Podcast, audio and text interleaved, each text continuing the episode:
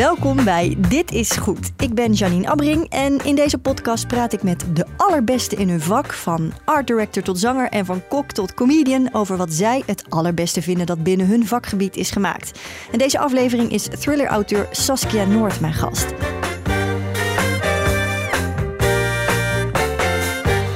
Als hoogtepunt koos zij A Kiss Before Dying van de Amerikaanse schrijver Ira Levin. Een thriller uit 1953. Maar waarom je dat boek ook nu nog, of misschien opnieuw zou moeten lezen, dat hoor je zo meteen van Saskia. Hoe krijgt Ira Levin het voor elkaar bijvoorbeeld dat je als lezer zelfs je eigen liefdevolle partner met argusogen gaat bekijken? Ik vind dat nog enger dan horror eigenlijk. Luister naar het gesprek dat ik had met Saskia Noord.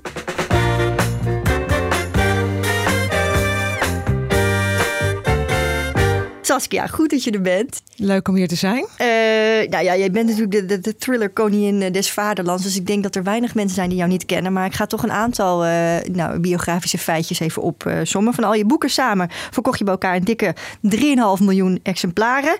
Daarmee ben je de meest succesvolle Nederlandse thrillerschrijver. Bekende titels zijn De Eetclub, Huidpijn, Nieuwe Buren. Laatste roman Bonuskind. Um, en je schrijft daarnaast nog columns voor het AD.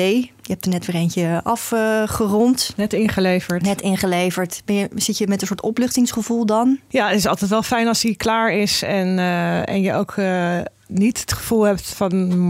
Mwah, kan beter. Dat is natuurlijk ook wel eens zo. Ja, dat je een ei legt waarvan je denkt, nou... Ja, soms hè, is er een deadline en dan moet het gewoon af. Het, ja. Je kan niet iedere week uh, de beste column aller tijden schrijven. Nee, maar vandaag was je blij. Ik ben wel blij, ja. ja. En uh, de afgelopen tijd heb je in je huis op Ibiza gewerkt aan een nieuw boek. Ja. Wat kun je daarover vertellen? Nou, nog niet heel veel. Behalve dat het uh, het derde deel wordt van de Eetclub, de oh, trilogie. Ja. Het eerste deel is nu 17 jaar geleden. Als dit boek uit gaat komen, is het 20 jaar geleden. Oh, 19, maar laten we er voor het gemak 20 jaar van maken. En uh, dan zijn alle kinderen uit de Eetclub volwassenen. En die willen ook allemaal steenrijk worden.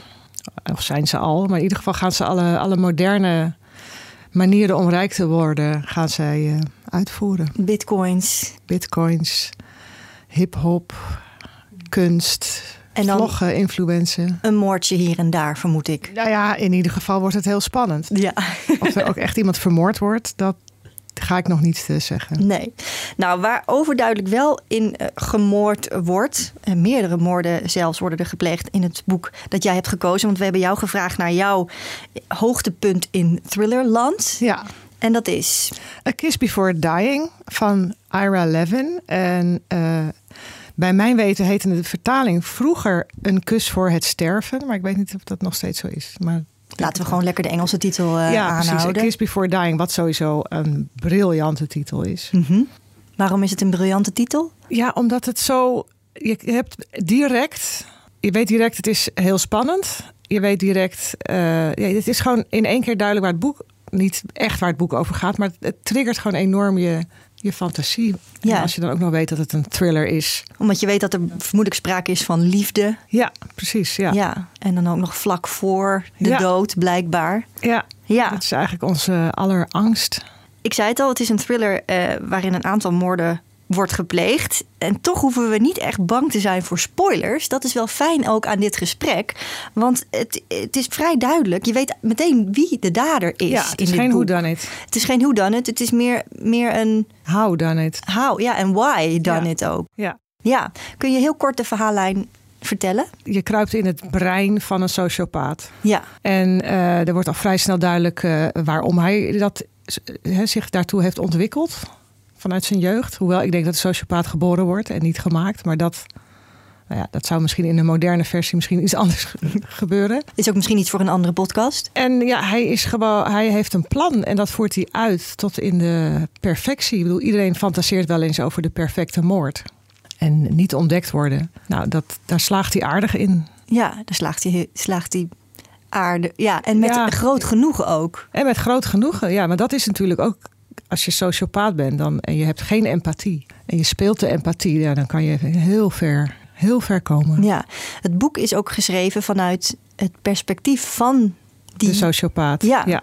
Um, wat, wat spreekt jou er zo in aan? Nou, het is. Um, kijk, we kennen allemaal. Waar we hadden we het voordat dit begon al over Agatha Christie. Dat de, de standaard thriller is eigenlijk... eh, er worden vijf verdachten getoond. Ja, want we En waren dan- een beetje aan het kletsen over Ja, wat lees je precies. zoal, wat vind je leuk. Agatha Christie hadden we het Ja. over. Stephen King inderdaad, eh dat las ik dan inderdaad als tiener veel. Ja, Agatha die is overigens ook heel goed Mhm. in eh, onverwachte plotlijnen.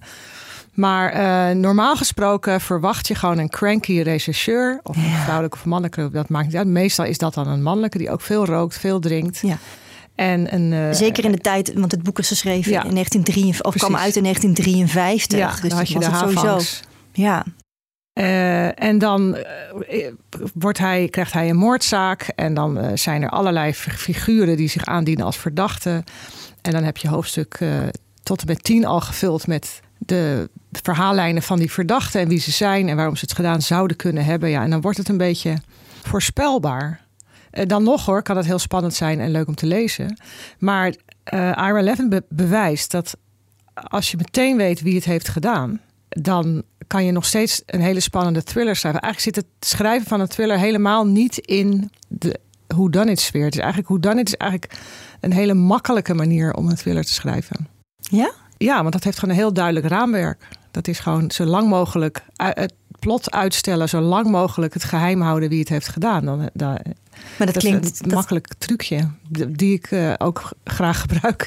Maar Maar dat lijkt me helemaal niet makkelijk, want het moet wel eh, kloppen. Want anders blijf je als lezer heel onbevredigd achter. Als je op het laatste moment alleen erachter komt dat de buurman die je nog helemaal niet hebt opgevoerd als schrijver het heeft gedaan. Ja, Ja. daar kom je niet meer weg. nee, maar die buurman heb je dan wel al wat eerder Ja, eh, geïntroduceerd. Het is ook niet makkelijk, makkelijk als in je hebt het in een uur klaar. Maar het is een hele veilige, duidelijk raamwerk waarbinnen je een verhaal vertelt. ja. En wat maakt dit, eh, deze verhaallijn of dit, eh, wat maakt deze manier van vertellen zo anders? Eh, omdat hij erin slaagt om dat je zo wordt meegesleept door een sociopaat dat je bijna zelf ook een sociopaat wordt. Je wil dat hij erin slaagt. Je wil dat zijn plan slaagt. En dat brengt je heel erg in, in contact met je eigen ja, donkere kant. Want ja, niemand wil zo zijn als deze man. En je, hij is ook afschuwelijk. Maar het is zo geschreven dat je, ja, je wordt een beetje een, een sociopaat.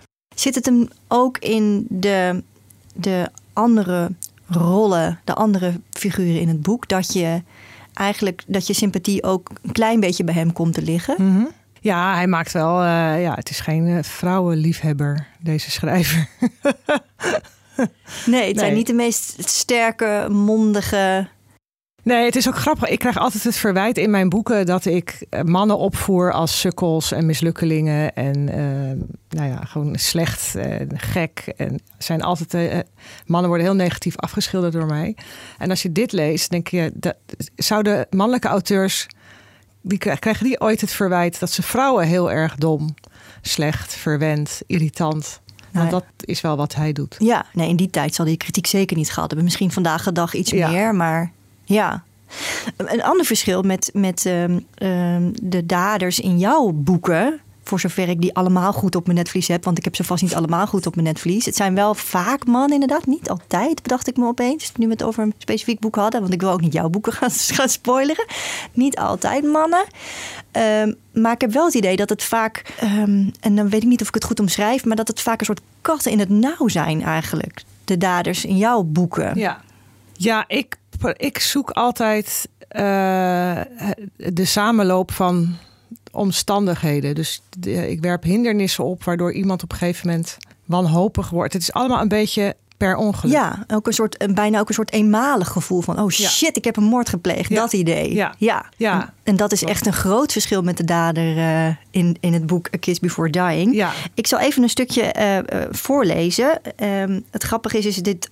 eh, of grappig. Ik ga even een stukje voorlezen. En dit is ook de passage die jij eh, noemde als een voorbeeld van een mooie eh, passage. En het is eigenlijk meteen ja, het begin van het boek. Mhm. His plans had been running so beautifully, so goddamned beautifully. And now she was going to smash them all.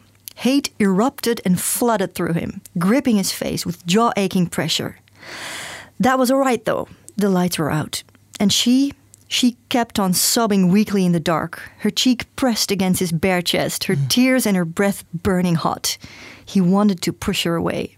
Ja, stel je voor dat jij daar op die eh, borstkast ligt.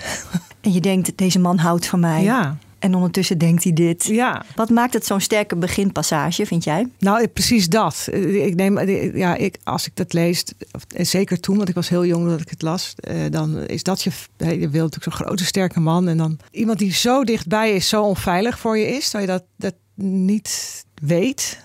Ik vind- dat nog enger dan horror eigenlijk. Je weet je- het is, zij eh, Ja. vertrouwt hem, laat haar verdriet zien, stelt zich kwetsbaar op. Al die dingen die je moet doen in een relatie Ja. van iedereen. En dan eh, doe je dat bij, bij zo'n figuur. Dat, ja, dat is gewoon. Alleen, dat, dit is een thrillerscène zonder moord of mishandeling of pijn of woede. Maar het is duizend keer enger. Ja, en je voelt de haat ook kolken Ja, door zijn adem. Ja, het Ja. is anders dan een, een, een clown met een mes, inderdaad. Ja. Dat is ook eng, maar van totaal andere Ja. orde. Dit boek is gepubliceerd, ik zei het eerder al, in 1953. Werd toen door recensenten echt meteen eh, bejubeld. Het Mhm. was ook eh, de eerste thriller die door critici het stempeltje literair kreeg opgeplakt. Wat, wat maakte dit boek dan anders dan zijn voorgangers? het is grappig dat dit dan het eerste zogenaamde literaire thriller is. Waar ik later dan zelf veel gezeur mee gehad heb met die term. Maar dat het, ik wist helemaal namelijk niet dat dit eigenlijk de eerste literaire thriller is. Dat, dat heb ik eigenlijk pas doordat ik weer ging lezen voor deze podcast. Dacht ik, oh, wat grappig. Want dat is het label wat ze ook op mijn boek hebben geplakt. Ja. Eh, maar wat maakt het anders? Ehm, nou, het is natuurlijk sowieso anders omdat, het, omdat hij in, in het hoofd van de slechterik zit. En bijna altijd gaan thrillers over het, het goede overwint. Ja, Ja, ja, ik zit nu even- zitten we te spoileren bedoel je. Ja, ik, zit voel je op twijfel. randje, maar in ieder geval je, nou bedoel, ja, er wordt is- gewoon enorm gespeeld met je eigen donkere kant in dit boek. En dat vind ik heel erg knap. En daarom is het ook iets waar je s'nachts van wakker ligt. En je gaat afvragen in hoeverre zou ik hiertoe in staat zijn? In hoeverre heb ik dingen met mannen gehad die zo waren? Je gaat gewoon eigenlijk alles betwijfelen omtrent relaties door dit boek. Ja, wat knap dat, een, dat, een, dat iemand dat kan. Ja, ontzettend knap. Dat hij dat Ja. zo weet te... Ja, ik dacht ook echt toen ik het las, dat ik dacht ik echt van die man, is hij niet zelf een enorme vrouwenhaat? En dat denk ik niet snel bij schrijvers dat ik denk, hij moet zelf zo zijn, want anders kan je het niet zo beschrijven. Maar bij dit dacht ik wel van, goh, wie, wie is hij dat hij zo heerlijk vrouwenhaat kan beschrijven? Ja, want dat is natuurlijk, dat is natuurlijk eh, glad ijs waarop je gaat begeven inderdaad. Als je eh, eh, gaat afvragen of een fictieschrijver te dicht bij zijn Ja, hoofdpersoon... nee, dat mag je helemaal niet afvragen. Althans, het mag wel. Maar Ja, het mag, ja. ik, denk niet dat, ik denk dat hij gewoon een hele goede schrijver is en niet zelf een vrouwenhater. Maar hij slaagt er beter in dan Herman Brusselmans. Ja, die komt ook niet altijd even geloofwaardig over. eh, nee. Nee, nee, nee, ik snap wat je bedoelt. Ja, nou heb ik inderdaad ook eh, toen ik, eh, ik denk misschien tiener of twintiger was, alle Ira Levinson verslonden. Eh, Stepford Wives inderdaad, Rosemary's Baby, Boys from Brazil, De Dag der Dagen. Ik weet niet wat de Engels, die heb ik blijkbaar in het Nederlands gelezen. Ik weet niet wat de Engelse titel daarvan ook niet. is. Eh, dat is meer een soort science fiction-achtig verhaal ook. Het is ook een heel breed oeuvre eigenlijk. En Kiss for Dying had ik ook ooit wel gelezen. En toen eh, eh, moest ik dus natuurlijk voor de podcast... of moest ik, wilde ik het boek graag opnieuw lezen. En dacht ik, oh ja, nou... Ik, en ik was verbaasd over... Het is natuurlijk een cliché om te zeggen... oh, ik heb het in één avond in één ruk uitgelezen. Maar dat was absoluut het geval. En ook, het is zo totaal niet gedateerd Nee. en waanzinnig. Ja. Kun jij uitleggen waarom dat in zit? Want ik vind dat lastig. Het is natuurlijk ook wel enigszins gedateerd. Want je hebt natuurlijk die fabriek en die- hoe, eh, hoe heette die aandelen en zo. Dat is allemaal, eh, dat zou je dan even moeten updaten. Maar het is wel een boek van alle tijden. En waarom dat in zit, is denk ik. Er wordt nergens moralistisch gedaan. Of hij verandert ook niet. Hè, normaal, want je moet altijd een personage, je moet altijd een ontwikkeling doorgaan. En aan het eind een ander mens zijn. Dat is Oh ja. helemaal niet bij hem. Dus hij breekt eigenlijk met alle wetten van, de, van het verhaal. Ja, ja. En ehm, die sympathie die je dus... Ik, ik moet zeggen, ik had het misschien minder dan jij. Die sympathie voor de hoofdpersoon. Ik bleef het wel gedurende het hele boek best wel, best wel een lul vinden. Is het ook. En op het eind. En ik wilde wil ook... Ik wilde, hij- Ja, ik weet niet of ik ook wilde dat hij erin slaagde. Even in het midden laten. Of, Ja. omdat, of die uiteindelijk ook slaagt in de plannen die hij heeft. Maar die, die, die empathie die Levin dus blijkbaar wel weet op te wekken voor, voor, het, voor het hoofdpersoon. Hoe pakt hij dat aan? Want het zit hem ook niet in dat hij hem... Nee, hij maakt hem niet heel leuk. Nee. Nou ja, wat natuurlijk het andere ding is naast de vrouwenhaat van deze sociopaat, is ook dat hij. Het is natuurlijk ook een beetje een gevecht tegen een kapitalistisch systeem. Ik denk dat misschien daar de sympathie in zit. Dat je Ja. hem, het hem daarom gunt. Dat je, hij, hij is toch ook een beetje een Robin Hood-achtig eh, figuur bijna. Ja, het is een beetje een, een arme sloeber die zich ook wat omhoog probeert Ja, te werken. precies. Ja, op zijn geheel eigen wijze. Ja, Ja, dat maakt hem, eh, denk ik, voor heel veel mensen die hier wel van dromen, maar dat nooit uitvoeren. eh, ook wel interessant. Ik heb het boek herlezen en ik heb natuurlijk ook, eh, zoals het een goed interviewer betaamt, af en toe met potlood zinnen zitten onder krassen en aantekeningen gemaakt. En ehm, ik wilde heel graag een paar zinnen voorlezen die ik zelf fantastisch vond. En die denk ik ook heel veel zeggen over hoe de hoofdpersoon, de dader, eh, de, de evil mind in het boek, eh, hoe die zich voelt. En ook zijn eh, verhouding tot vrouwen, maar ook tot, tot moorden. Ehm, en, dat is, en ik zal dan de naam weglaten. Ik denk dat dat slim is. Ja. Voor mensen die het nog willen lezen. He found the last six weeks of the school year disappointingly flat. He had expected the excitement created by her death to linger in the air like the glow of a rocket.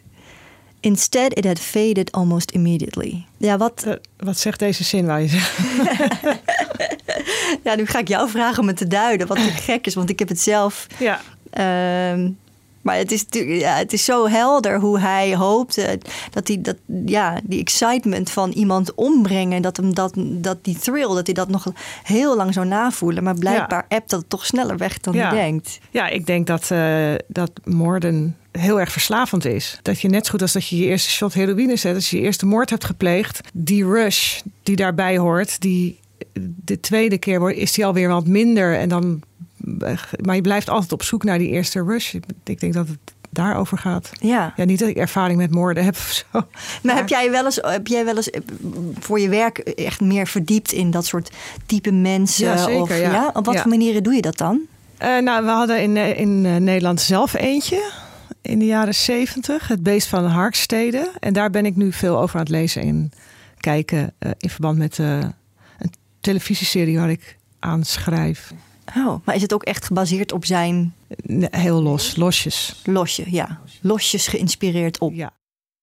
Ehm, eh, A Kiss Before Dying was het eerste boek eh, dat Levin schreef. En hij was toen 24. Ongelooflijk. Ongelooflijk, ja. Ja. Ehm, jouw eerste boek schreef je volgens mij toen was je 6, 37? Ja. Terug naar de kust. Ja. Had je dat kunnen schrijven op je 24ste? Nou, nee, dat denk ik niet. Hoewel ik wel op mijn 24ste of eerder eigenlijk nog op mijn 20ste een poging ging doen om een boek te schrijven. Maar dat, die is gestrand in. Toen kreeg ik een relatie en had ik geen zin, geen zin meer. Het is een hele moeilijke combinatie, relaties en boeken. Maar ik, dat was toen wel echt, een- wilde ik dat heel graag. Maar terug naar de kust als boek had ik nooit toen kunnen schrijven. Daar heb je wel even wat meer levenservaring van een andere kijk op het leven voor nodig. Dus 24, nee, ja, ik vind het heel echt heel knap. Ja, dat vroeg ik me inderdaad af. Ik denk, je moet toch ook inderdaad mensenkennis hebben om mensen te kunnen beschrijven, lijkt me. Ik bedoel, Marieke Lucas Rijneveld is ook nog heel jong. Mhm. Toby Lakmaker is heel jong. Er zijn natuurlijk wel veel hele jonge schrijvers die hele mooie boeken schrijven, die prijzen winnen. En Ja, misschien geen thrillers, hoewel. Ja, nee, ik, ik, ik ken eigenlijk niet hele jonge thrillerschrijvers. nee, misschien dat je daar dan, nou ja, behalve Hour 11 dan toch nog Ja. een beetje Ja. iets meer Maar levenservaring. je was eh, natuurlijk wel in die tijd al eerder oud. Dat is waar, ja. Ja, Hij had er waarschijnlijk al een heel leven op zitten. ja jong trouwen, et cetera. Ja. ja.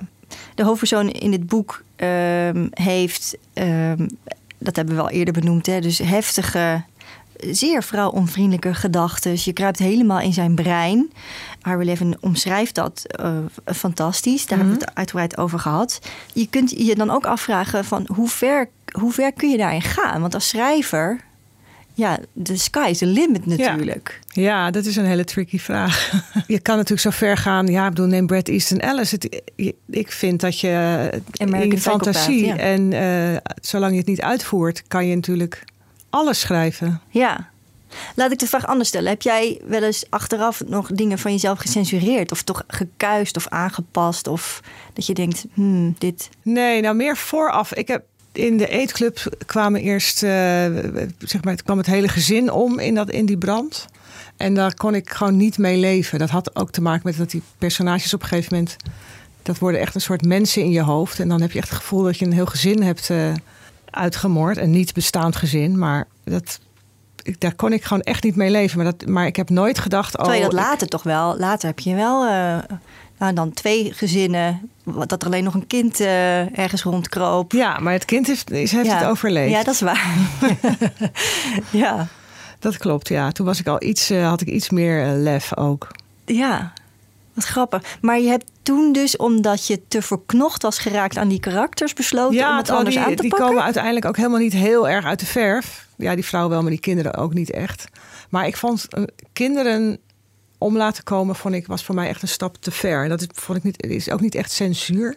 Maar wel dat ik dacht, ja, ik wil dat gewoon een soort. Ja, ik, ik, ik voelde daar gewoon een heel donkere wolk was dat in mijn hoofd en dat moest eruit. Dus het ook wel weer cheesy om ze weer tot leven te brengen. Maar ja, dat, dat is het voordeel van schrijven. Dat ja, kan jij gewoon. bent de baas. Jij zit daar in je hutje in Ibiza Precies, en uh, je doet ja. wat je wil. Ja. ja. In hoeverre ben je je dan bewust van je lezers? Nou, ik was toen ik de eetgroep schreef nog helemaal niet zo bewust van mijn lezers. Want ik had toen helemaal niet zoveel lezers. En nu? Nu ben ik me daar veel meer bewust van. Maar meer in de zin van druk. Ik krijg altijd als ik post van... oh, ik zit te schrijven en... Dan krijg ik echt zoveel bericht van mensen. Oh, schiet op en ik wil nu een nieuw boek. En, en dat is, ben ik heel blij mee. En het is ook heel aardig bedoeld. Maar het is een heel ander gevoel als je weet dat honderdduizend mensen zitten te wachten op je boek. Dan als, je, als niemand erop zit. Want als niemand erop zit te wachten, is het helemaal nog meer van jezelf. Maar als niemand erop zit te wachten, voor wie schrijf je het dan? Ja, dat slaat ook nergens Nee. op. Nee, ik, dat is natuurlijk. Je, hebt, uh, je, je, bent ook een schrijver omdat er lezers zijn. En dat is ook waar je het voor doet. Je schrijft het opdat, opdat mensen het lezen. Als, dat, als die er niet zijn of in hele kleine getalen, dan ja, dat zou ik verschrikkelijk vinden. Maar toen ik begon met schrijven, was niet mijn doel van ik ga nu drie miljoen boeken verkopen en honderdduizenden mensen gaan mijn boeken lezen. Dat was niet. Ik, het schrijfproces op zichzelf is wel dusdanig leuk dat ik, ook al haakt iedereen af, dat ik het toch blijf doen, denk ik. Ja. op je tachtigste nog. Ja, maar je kan Ja. niet dan uh, aan, je kan het niet de, de lezer verwijten dat ze je boeken niet meer lezen. Dat is denk ik wel aan jezelf. Ja.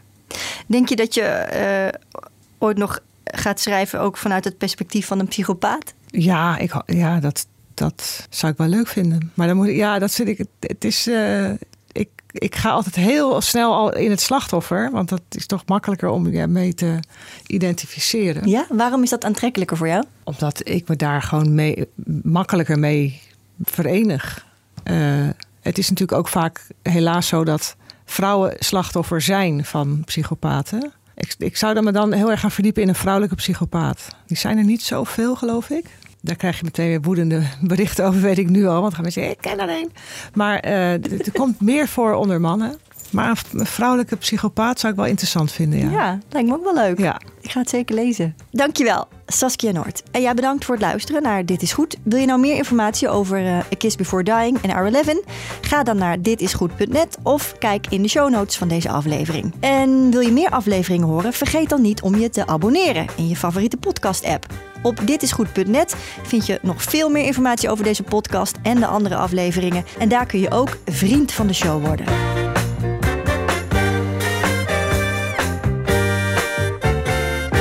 Dit is Goed is een podcast van Byline. Concept, productie en redactie Anton van Elburg en Remco Thomussen. En wil je meer zien? Ga dan naar ditisgoed.net.